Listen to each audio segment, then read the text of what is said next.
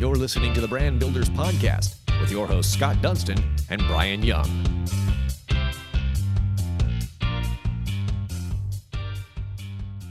Welcome to another episode of the award winning Brand Builders podcast powered by the Dunston Group. My name is Brian Young, and we are here with David Privatera from Concorde Construction Company.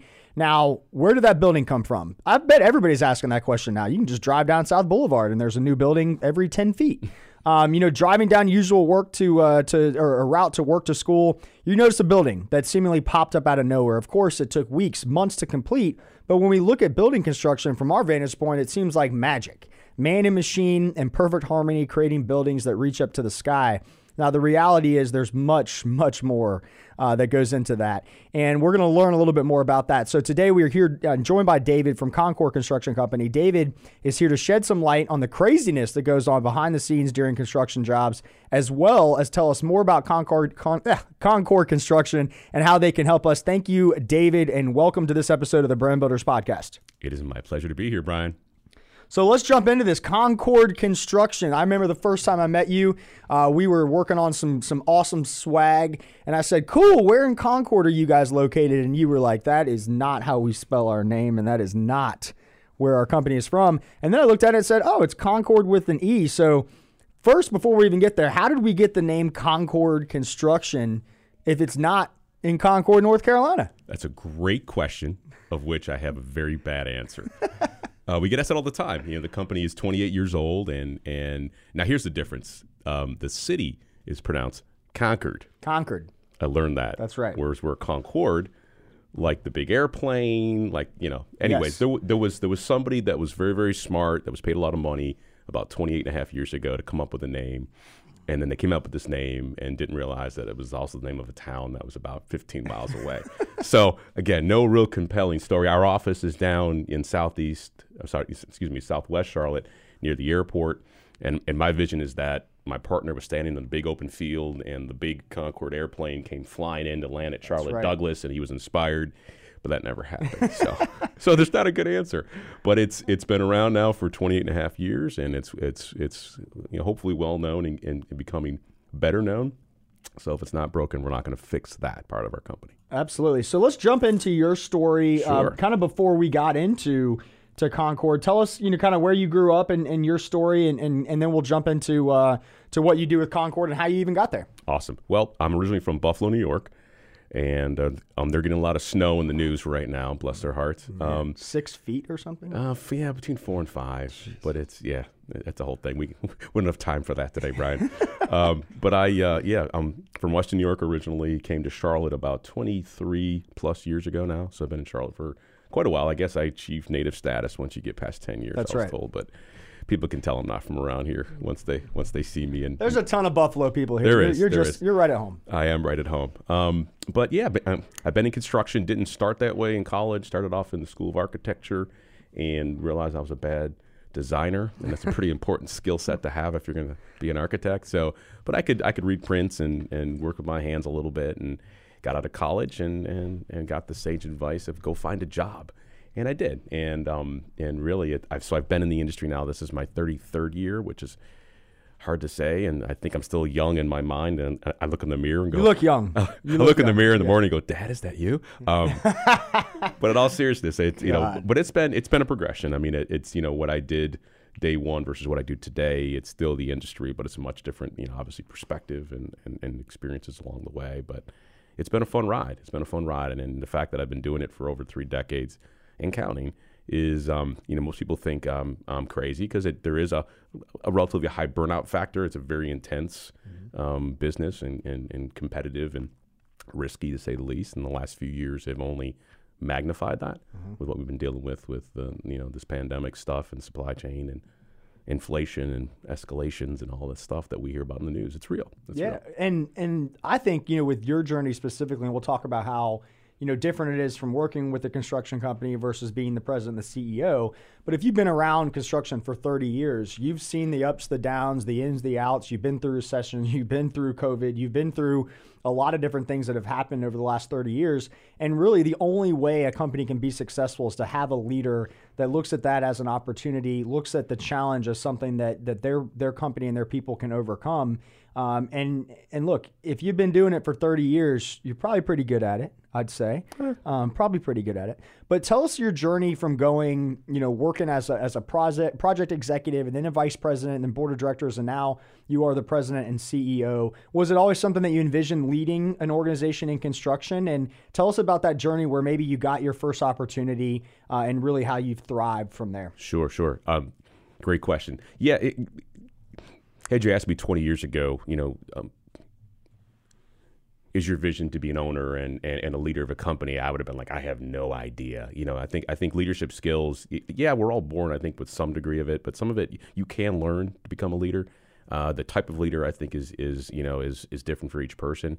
Um, for me, I, I, guess the term in today's world is servant leader, mm-hmm. kind of from the bottom up. Uh, I talk about that a lot because no no project even this podcast, there's there's no one person that is making it happen. It's a it's a team. It's a group, you know. And and there's not a building being built in the entire planet that's being done with one person. No project, no company, no nothing rises and falls on one person. If it is, then you have a um, underlying challenge. So mm-hmm. it, it's always going to be a team effort. Um, you know, I've learned if if nothing else, you can lead by example you know, hold yourself accountable and do all those all those things. And all those things led to the kind of the core values of the company and, and kind of who we are. And the company has become an extension of, of, of my personality.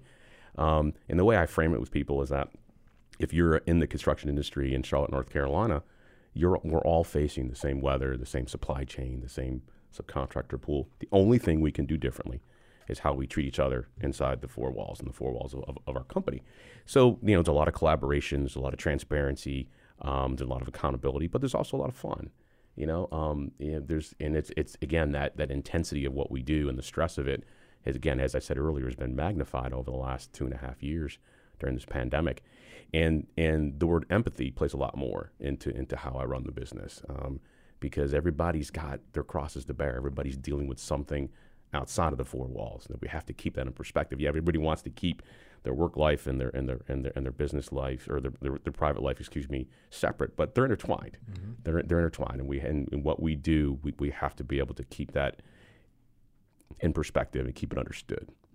Yeah, absolutely. I mean, I think now there. I, I, talk about this a lot with you know my dad. My my dad just retired recently, forty three years at one company, moved his his way from the bottom to the top. Oh, wow. and, old and school, huh? Old that's, school, right? yeah, awesome. old school, and the aviation insurance space. And so, you know, I was so proud of my dad. But but one thing he always mentioned was, you know, back in the '80s and the '90s, he would go to work and come home, and it was shut off. Yeah. Right, there was no work email in the early '90s. I know my dad had a, a cell phone before he needed one, but right. the reality was is that there was that break. Well, now you're connected 24 seven. I mean, you think about everybody has a phone and you have clients that will text you, call you at any time. It's it's hard to turn it off, but at the same time, that's just the world that we live in, right? Correct. So having fun, caring about others, um, having empathy is all things that you have to have right now because everybody's going through something. So I really do appreciate that. Now I want to mention this before we jump into Concorde, and this is just a an ignorant statement probably in the construction space you know, it seems like a lot of the things that get news in construction is things that are shady, right? People that do maybe business deals, you know, under the table, or maybe they're not the most ethical company. And it seems like when you're dealing with multi billion dollar bids, and there could be a lot of things that might be fishy in that industry. How do you set yourself apart? Um, by just being the man that you want to be and the leader that you want to be? And and do you think that's something that leading by example and being that type of role model has helped Concorde be able to grow? Because when you when you say you're going to do something, you do it right, right and you're right. going to be ethical and you're right. and you're doing it the right way, and you're not trying to take advantage of people. And I'm not saying this is just a construction thing. This sure. is all over, right? It's greed in general. And and I, I just feel like in that industry there can be a lot of of things that maybe cost you jobs because somebody wasn't being unethical or something like that. I don't know. I'm just kind of curious, okay. like in that type of space, how do you guys approach those business relationships to the point where people know, look, I'm, i can trust David, I can trust Concorde. If he's giving me a price, he's not trying to take advantage of me, but you know it's going to be a good price and he's going to have great service and quality and all those good things. Well, to your point, good news travels. Mm-hmm. Bad news travels like wildfire, right? So everybody knows everybody else's dirty laundry and we're a bunch of I use the analogy of the old wash ladies at the rock. Did you hear what happened down this? You know, it, everybody knows everybody else's um, difficult moments. Um, like most businesses, our businesses is very relationship driven, and you're only as good as the last thing that you've done. And if if if you do have that opportunity for that windfall, and maybe you do something that might be questionable, and you and you and you and you have the big score, that's a very short-lived way to look at things. Mm-hmm. Um, it, this is a this is again, you know, um, being in the business for a long time, projects just take longer. I mean, if, you know, from in Charlotte, North Carolina, I mean, there's there's there's there's the public sector hard bid kind of mindset that exists everywhere. The public works projects, schools, airport work, DOT work, but we our our our space is more of the of the private developer driven, um, negotiated relationships, and it takes time. You just I, I used the word transparency earlier. Transparency leads to trust, and people have to be able to trust you. I need to earn your trust first, and then I'll earn your business as a result of that. And it's never how you start; it's always how you finish. Um, and I think the true measure of a person, especially in our industry, is that things are going to go wrong. I guarantee it every day, and sometimes all day. Um, but in all seriousness, you know, h- how people behave and how you react when things are difficult is a better measure of a person than when things are great. It's really easy to be fun and, and, and, and jovial and open and transparent when things are wonderful and everybody's getting what they want. Well, what happens when people aren't getting what they want? Mm-hmm. How do you behave? And that I think is the biggest difference is that is that I can I can maintain and and be consistent in my behavior and and, and, and our team acts the same way when things are good or when things are bad. Mm-hmm. Be transparent when things are good. Be transparent things are bad. Just like a cut on your finger, if you let it go for too long, it becomes a festering wound. If you got a cut, f- fix it, bandage it, and move on.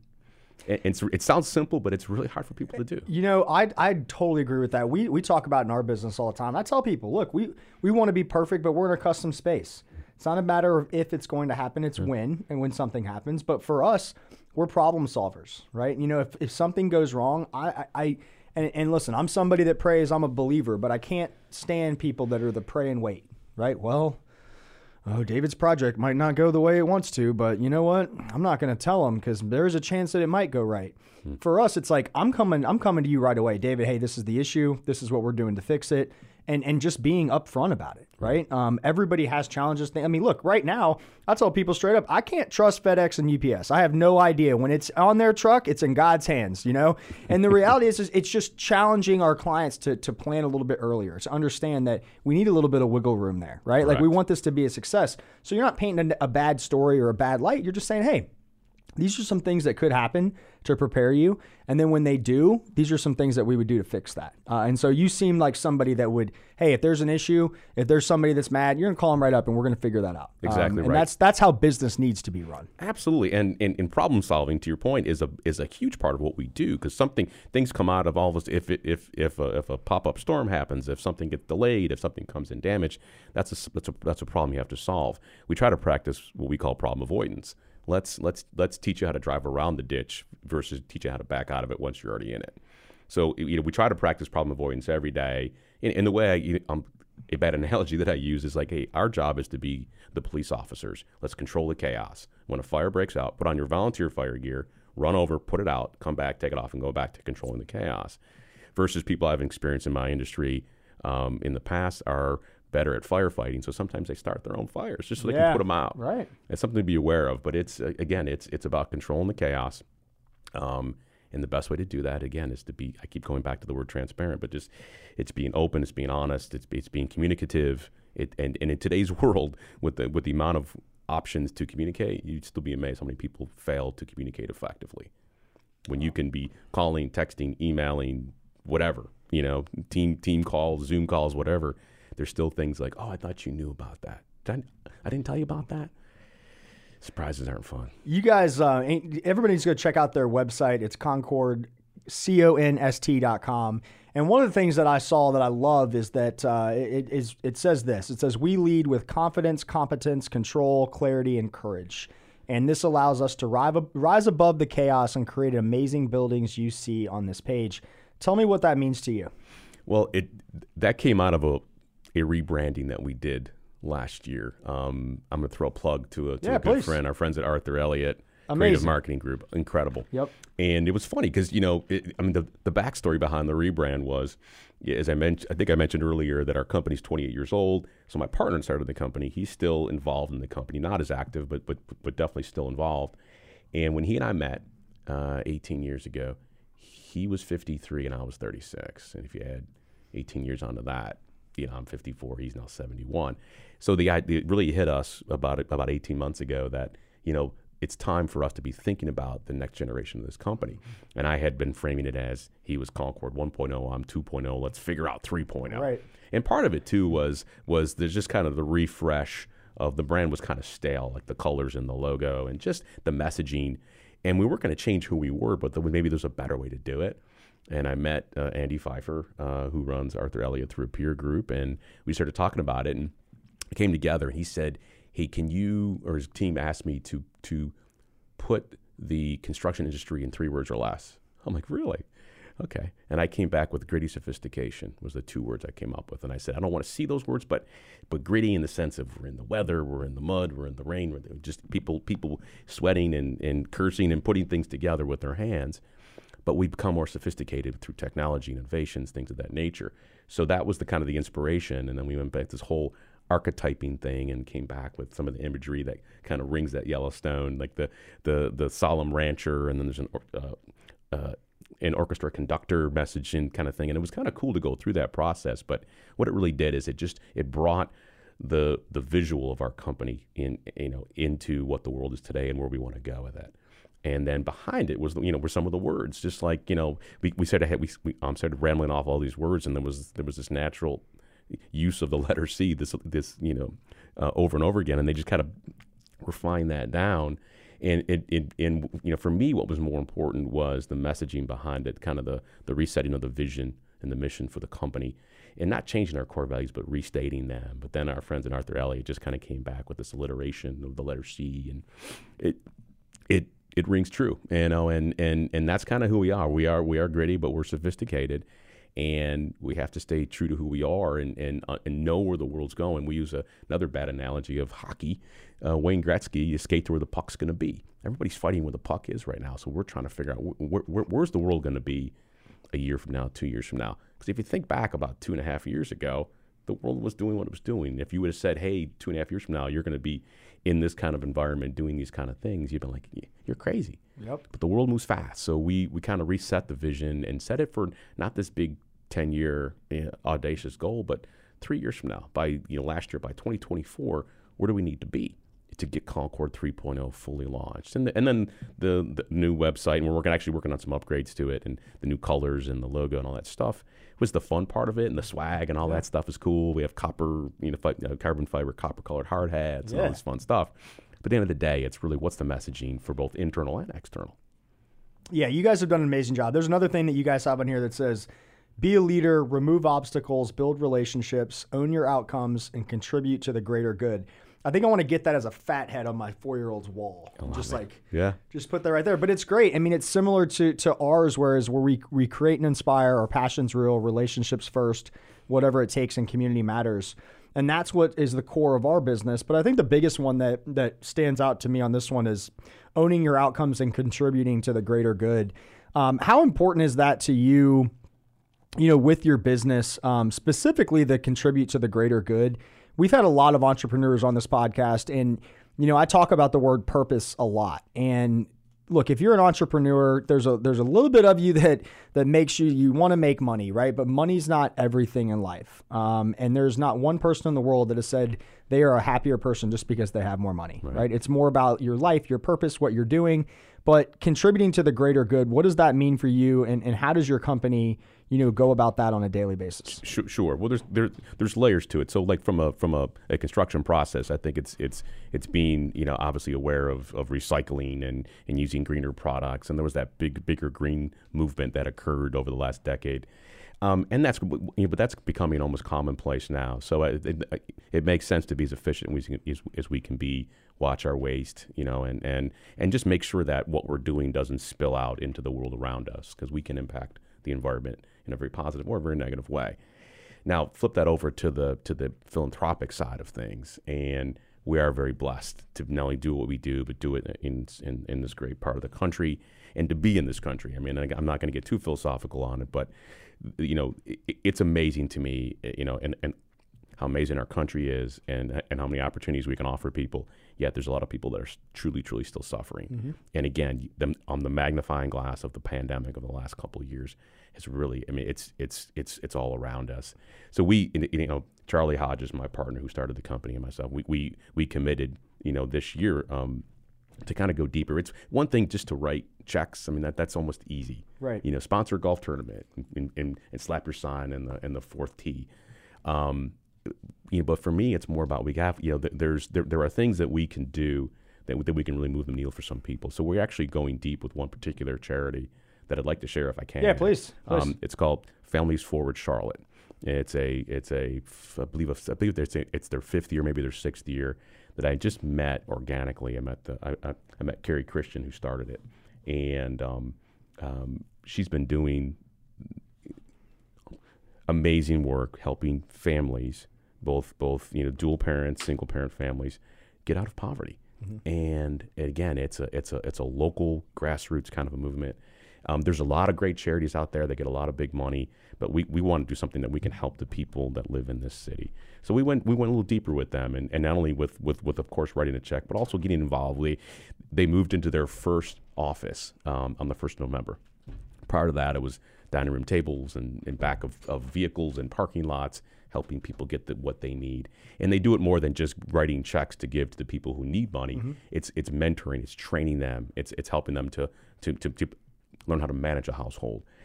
It, again, I'm not going to do it justice with my words, but it's incredible. So we're you know going deep on that, and and there's there's a, more than likely I'll spend some time personally maybe on their board and just help them become you know better organized because they're really really helping people and and the dollars are going where they need to go not to you know these large again nothing wrong with the big charities. I, I, I mean, we've all spent time with them and and helped but um, if we can help people at a local level and and even if we move one family from not sure where they're going to live to a stable household and get them on the right track and, tra- and help mentor and train the parents and the children to me that's that's there's no better use of our time or our money I totally agree. We um, we had Madison Toll and her father on from Might. I don't know if you've ever heard of them before, but Might M I T E is an organization. It's actually a global organization that was created here to help people that want to give back, um, specifically donations, to know exactly where that's going. Right. So a lot of the conversation is, and I'm not going to call any any nonprofits because I think they all you know do a good job but there's a lot of money that isn't going to the true cause right? And so i think when people especially now are taking their hard-earned dollars and they want to donate they want to know where that goes.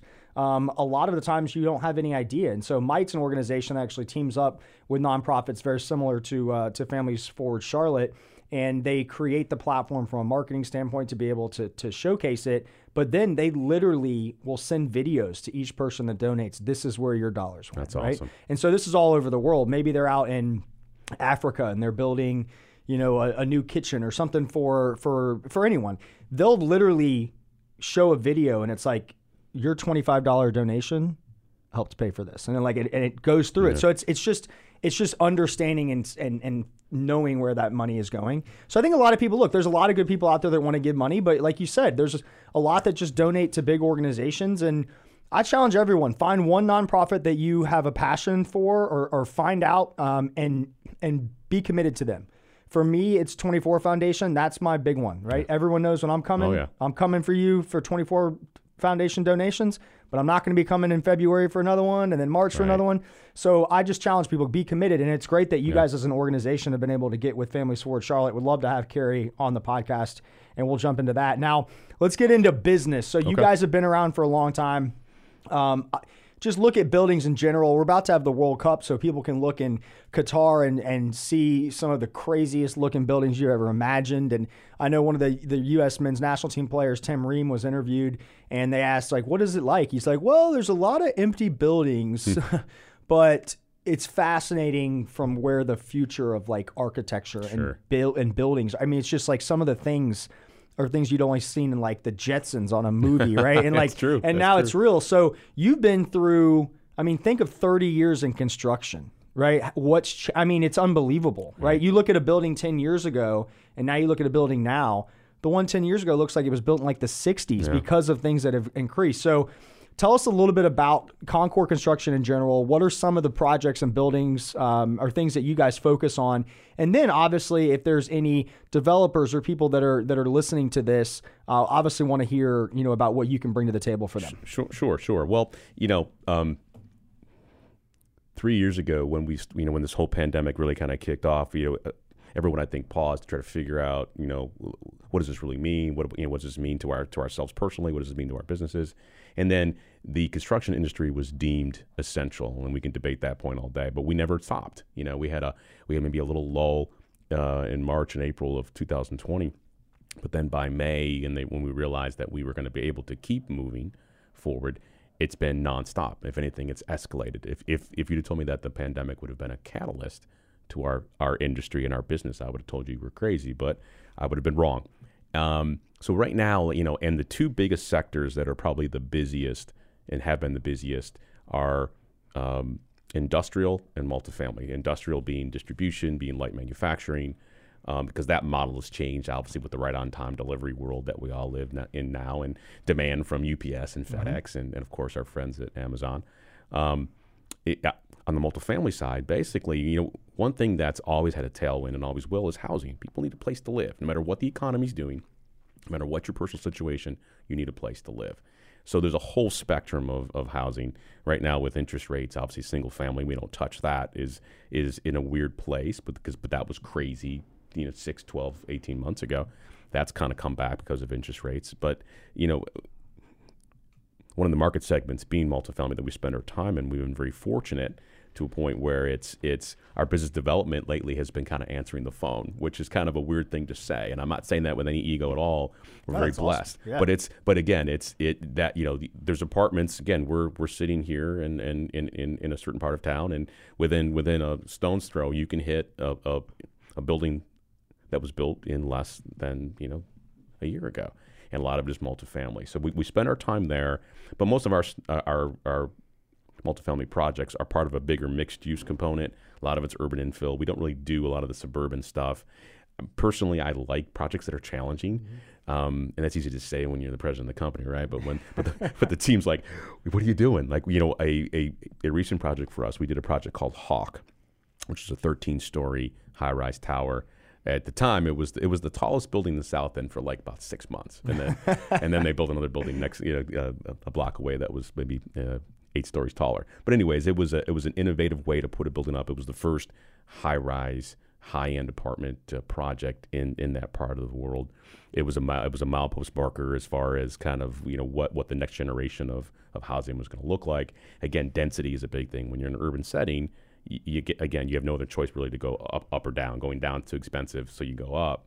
And as a result of that, again, that was a project that was kind of one that we kind of fell into based on relationships, and it was one that the way we built it was was an innovation that was driven primarily because of cost. But then once we got into it, there's a whole there was a whole labor savings piece of it that we didn't realize we you know was going to happen, and the and the building went up quicker than than it would have been under conventional methods. So again, it's it's it's it's you know right now there's there's there's so much innovation and advancement in technologies, and underlying beyond the you know, price escalations and supply chain challenges, there's a labor shortage period.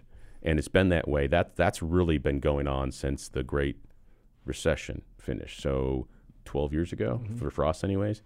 And you know there were so many workers that left during that because so much of our workforce is from faraway places.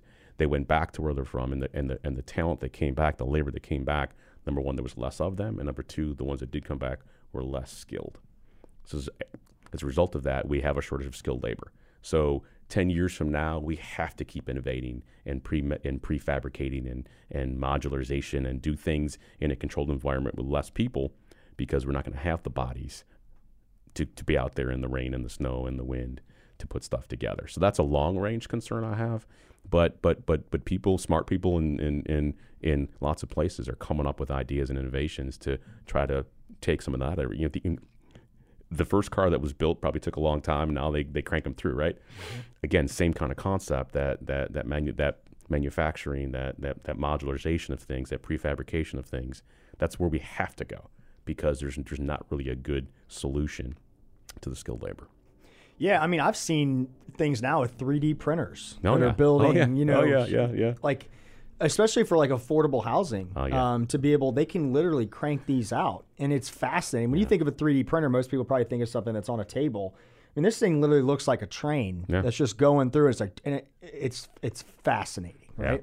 Um, now, on that note, I want to ask you. So, you know, I have a four-year-old and a two-year-old, and people always ask me, like, maybe that's the thing I worry about more is like, what's their life going to be like?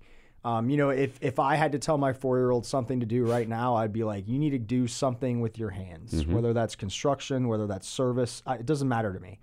Um, but that's something that now you can create a very successful business with four or five employees. You could be a plumber, Absolutely. make a ton of money.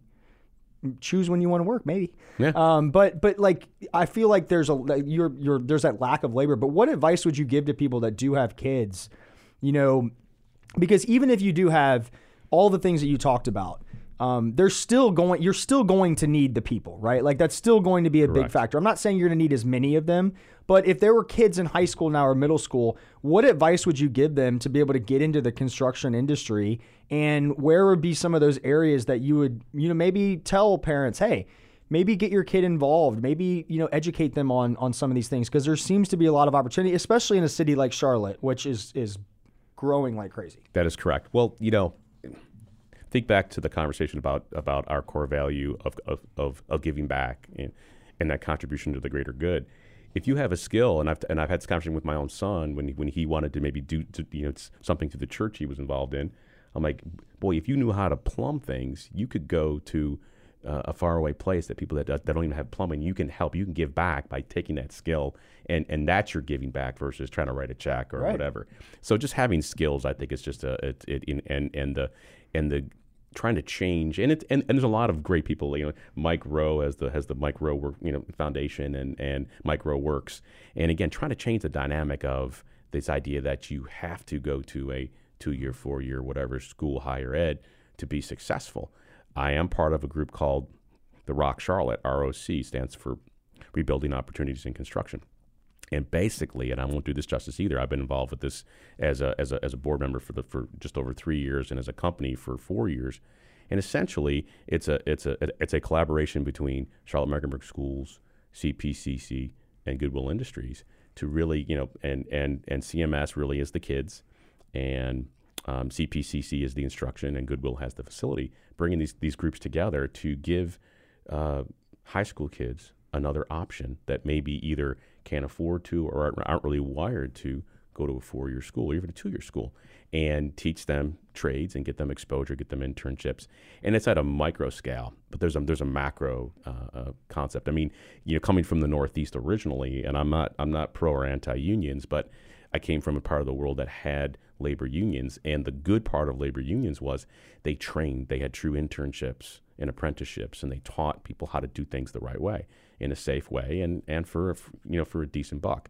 It gets a little skewed when you step back and look at it as a whole, but but there's something to that. So create an opportunity. So I mean, again, I think there's there's um, our industry as a whole has been is always slow to, to adapt to new things, especially at the subcontractor level. And but, but we need those subcontractors. That's where the the on the skills need. You need electricians, you need plumbers, you need carpenters, and so on. And getting people willing to to open the door and give these kids a chance because there are there are kids that realize that hey, I can. You tell me, I, you know, two years out of high school, I can be making eighty grand a year and have no debt that's pretty cool. And when the parents, when that when that light bulb goes on, that hey, you don't have to have all this all this debt and send your kid to a great institution and have a piece of paper on the wall, and then six years from now they've got hundred thousand dollars in debt or they're eighty grand in debt, mm-hmm. and they're not sure what the workforce is going to look like and what skill do they really have. So again, it's I've got three children. They're all young adults now, and and two were college, um, went to college, graduated, and are, and are launching their careers. And one in the middle didn't go to college. He got out of high school, and he now works uh, with his hands a little bit, you know. And he's learned. He works for a great uh, window and door company, and he's learned how to glaze glass and does the measuring and does the ordering. And he's happy. He's fulfilled. He's got an upward path, and he's got no debt. And I'm cool with that. Yeah, I'm cool with that too. Yeah. I mean, it- that's the other thing, and, and that you know, when I grew up, I'm 38 years old, and which 38 today, by the today, way. Happy happy Thank you. birthday, Brian. Um, thank you. And but I look back on it, and I remember like throughout high school, everything was geared towards going to college. Everything. Yeah. You had to go to college, or you were not going to be successful. That was pretty much the the the mindset. Um, now I don't think it's like that. And I told my wife, I'm like, you know, I don't even know what college is going to be like in 14 years when Graham goes. Right? Like, who knows? Exactly. Um, but you know, one thing that will never change is things are going to be built Mm-hmm. and there's going to be people's hands whether you're pushing a button or picking up a hammer No question. that's going to have to be done so that's pretty uh, pretty fascinating so as far as Concorde construction you guys mentioned going into 3.0 Mm-hmm. It seems like you guys have a great company well established it seems like you have a good vision you understand who you are tell us what does the future look like for Concorde construction what does 3.0 and, and i guess for you being the leader of the group you know, you're not going to be able to work there forever, right? Correct. You're going to have to, to to hand over the keys. Nor do I want to, Nor do you want to. That's right. but what for you? And I think that would probably be the hardest thing as a as a uh, an owner or you know president of an organization is getting the company into a position where not only you're proud of where you guys are, but handing over the keys and and and and being good to leave. Right? What does that look like to you? What what does this company need to be at? And it, it might not be anything. It might be staying on the same course. Right. But you did mention, you know, what that 3.0 is. Tell us a little bit about the vision of what we can see from Concorde in the future. Sure. Well, you know, so many people that that run a, and, and again, at the end of the day, we're a we're a small. We call ourselves a a medium business. We're somewhere between small and medium, but it's still it's a small business, very flat structure. And when you're busy working in the business, again, this is cliche, but it's hard to step back and work on the business. And that little subtle change from an in to an on is very, very different. So one of the things that we've been very intentional about is making sure we're spending time working on the business. The first thing you can do is is that old old lesson that you taught that your parents taught you and that you're teaching your kids. Surround yourself with the best people you can find. Period. Whatever that means. And in our case, it's it's it's the best clients, it's the best vendors, it's the best uh, obviously associates. Um, and if you've got the right people in the right seats on the bus, um, it's an easier time to take a step back and begin to work on the business. And there are there are a lot of really really bad examples out there of people who did not have that that that succession that that that longevity mindset. And then all of a sudden something happens. There's a catastrophic event. You get a bad diagnosis. And and all of a sudden there's this there's this there's this there's this fire sale, you know. I mean, w- when you own a company, in theory, and there's probably multiple ways, but there's only three three ways you can exit that that business, right? Um, short of dropping dead. Um, you can just say, "Hey, I'm done. We're going to wind it down and slowly kind of go off into the sunset." That's not very sexy at all, is it? Mm, no. You can try to package it up and sell it to some third party from somewhere else that wants to penetrate your market location or segment or whatever. But what they typically do is come in and, and that great culture that you built that they just paid a bunch of money for, they pick it apart. Mm-hmm. And while that might be great for the current owners, it's really bad for the associates that are in the company, my opinion. Mm-hmm. Third option is to create that organic, natural growth and create that, that continuity, that next generation. So over the last few years and, and as we currently speak, just again trying to find the best talent we can and groom them and teach them. One of the things that that that I'm I might be a little different. I you know all of us that are in, in, in business that run any kind of a company, you have to have some level of ego to do that. Mm-hmm. But mine is pretty pretty in check. I'm pretty I'm pretty humble, and I, I I say I always preach stay humble because it's not about you. It's not about me. Again, bottom up leadership. It's about it's about all those people that are working out there all day, every day. So so finding the right people and and helping them to learn the lessons that I've learned over the last you know 30 years, but really the last 17 years of running this company, and and the best lessons I've learned was when I banged off the guardrail really hard. Mm-hmm. You know, it's it's it's the dents in, in my head under my hair. Thank God I have a head of hair, right, to hide them. And, and you know, you know, but we can do that now in a in a, a measured way with with lessons learned and kind of paying that forward because there's going to be things that the next generation is going to have to deal with that I can't fathom right now. Mm-hmm. But here are the potholes that I've fallen into. It's that whole problem avoidance, you know, comment I made earlier. Same thing applies. So kind of grooming them, and when the time is right, I'm comfortable enough to begin to step away because there's other things that again, if, if it happens three years from now and I'm and you know that means 35 years in the company and 20 years running this business or if it's eight years now, whatever the kind, it's I've paid my dues and it's time for me to get out of the way mm-hmm. because if we want this company to go on at 58, 60 years old, I'm probably going to be not as effective as I am today. You know, and there are other things that I want to try and do. You know, my glass ceiling is I'm ready to kind of push on through. Yeah. Don't tell me I'm done at No, 54, right? That's what I'm saying. Well, I love that. So with uh, with Concorde, um, what are some some cool projects that maybe you've done or that are on the horizon that, uh, especially here in Charlotte, that we can uh, we can be on the lookout for? Sure. Well, you know, in, in South End, I mentioned Hawk, which is a really cool that, that really cool high rise, um, kind of right behind the design center. Um, close by, we did a big project called the Hub. Um, which was again a mixed use thing. You know, again, South End is it's amazing they're still building the South. Well, South End is basically moving further south and further west. unbelievable. Um, we're on the north side of town now, and, and what I'm calling the new part of NODAS. Yep. And when the light rail went through, kind of NODAS kind of jumped the tracks now. Used to be between Davidson, Mm-hmm. you know, North Davidson, and, and the and the and the rail line. Now it's the rail line over to North Tryon Street. That is ripe. You know, if if you go on Google Maps and kind of just waste some time and scroll up the light rail between you know NODA and UNC Charlotte, there's a lot. It's a lot. The next 20 years is going to be incredible. It's all what they call opportunity zone, which I won't go into detail on that, but that's a that's a it's a tax deferred you know investment opportunity for a lot of developers. You know, draws a lot of money. Um, you know, geographically speaking, it's funny. Like you know, Charlotte. I mean, really, Charlotte has jumped the border. So we're you know, Rock Hill and Fort Mill have become suburbs of Charlotte, right? We've been so busy in Rock Hill, and uh, Rock Hill has absolutely exploded. You know, there's been some obviously some some turmoil with the whole Panthers thing, which we won't talk about that today. But luckily, we weren't part of that. Yeah. But it's but but but but Rock Hill. I mean, just they've been so um, open and, and embracing of new development and it's grown significantly in the last five or six years. There's other other geographies. You jump you jump over the river, you go into Gaston County, Belmont, Mount Holly, places like that. So what we're seeing is like I, I, I think you're going to see some resurgence of, of of some of the town centers and some of these little suburbs are really beginning to reinvent themselves. So we're and we're touching a few of those around around the area.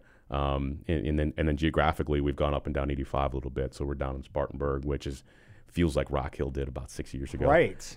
And then up up towards Raleigh, Durham. There's there's all kinds of stuff going on. So it's uh it's you know we're again very blessed to be in this part of the world. Yeah, Charlotte's awesome. I've been here since 2010. I grew up in Atlanta, and so I I laugh at, at a lot of people in Charlotte. They're like, "Oh, we're getting too big." I'm like, "Yeah, we're just getting started." Not even close. Uh, Yeah. And there are so many areas around Charlotte.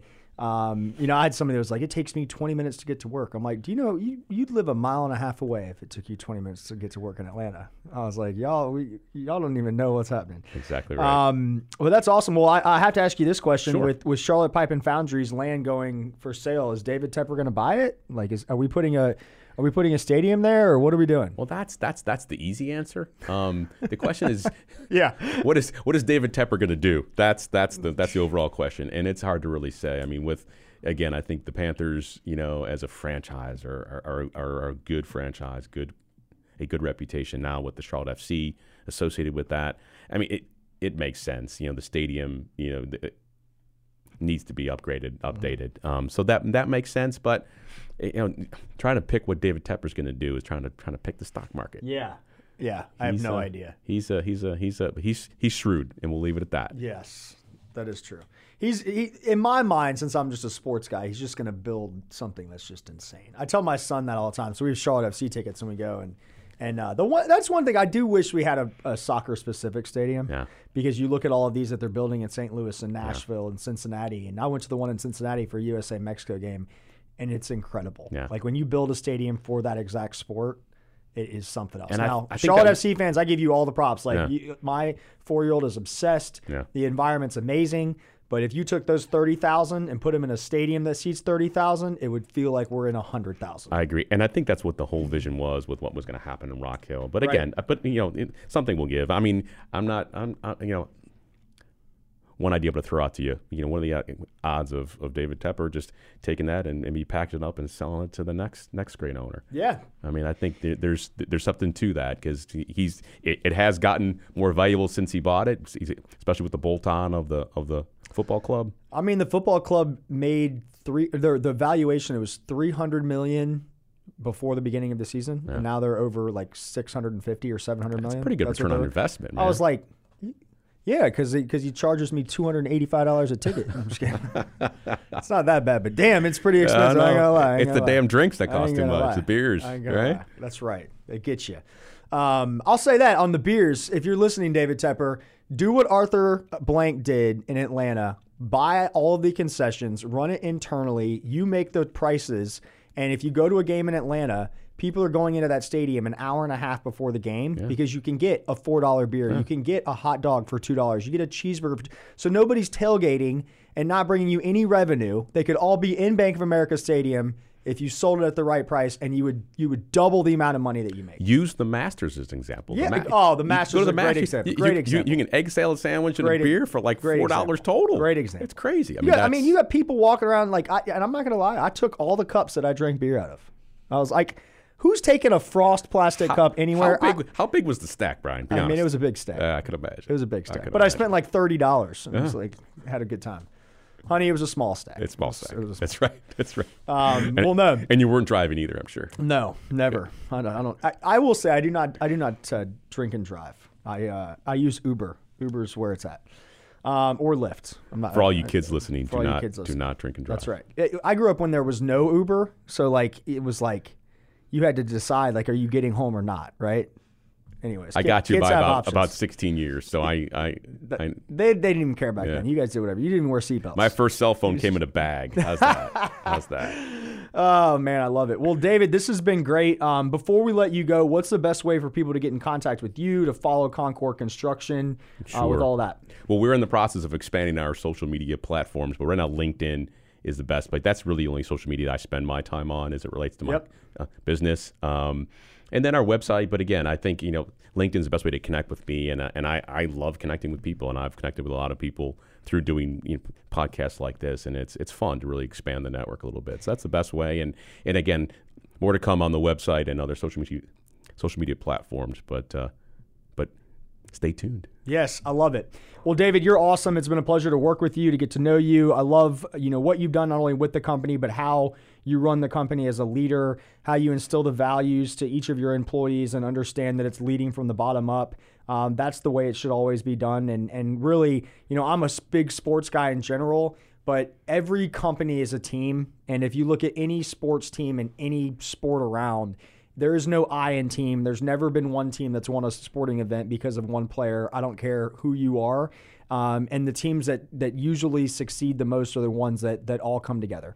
Uh, and it seems like you guys over at Concorde Construction have that going. And uh, look forward to the the growth of the business and and everything else, man. It's been a uh, pleasure to learn a little bit more about it. Thank you so much for making time for me. Love it. Until next time, you have been listening to this episode of the Brand Builders Podcast. You've been listening to the Brand Builders Podcast, brought to you by the Dunston Group with your host, Scott Dunston and Brian Young. For branded merchandise and apparel that makes first impressions and ones that last, check out the Dunston Group at dunstongroup.com.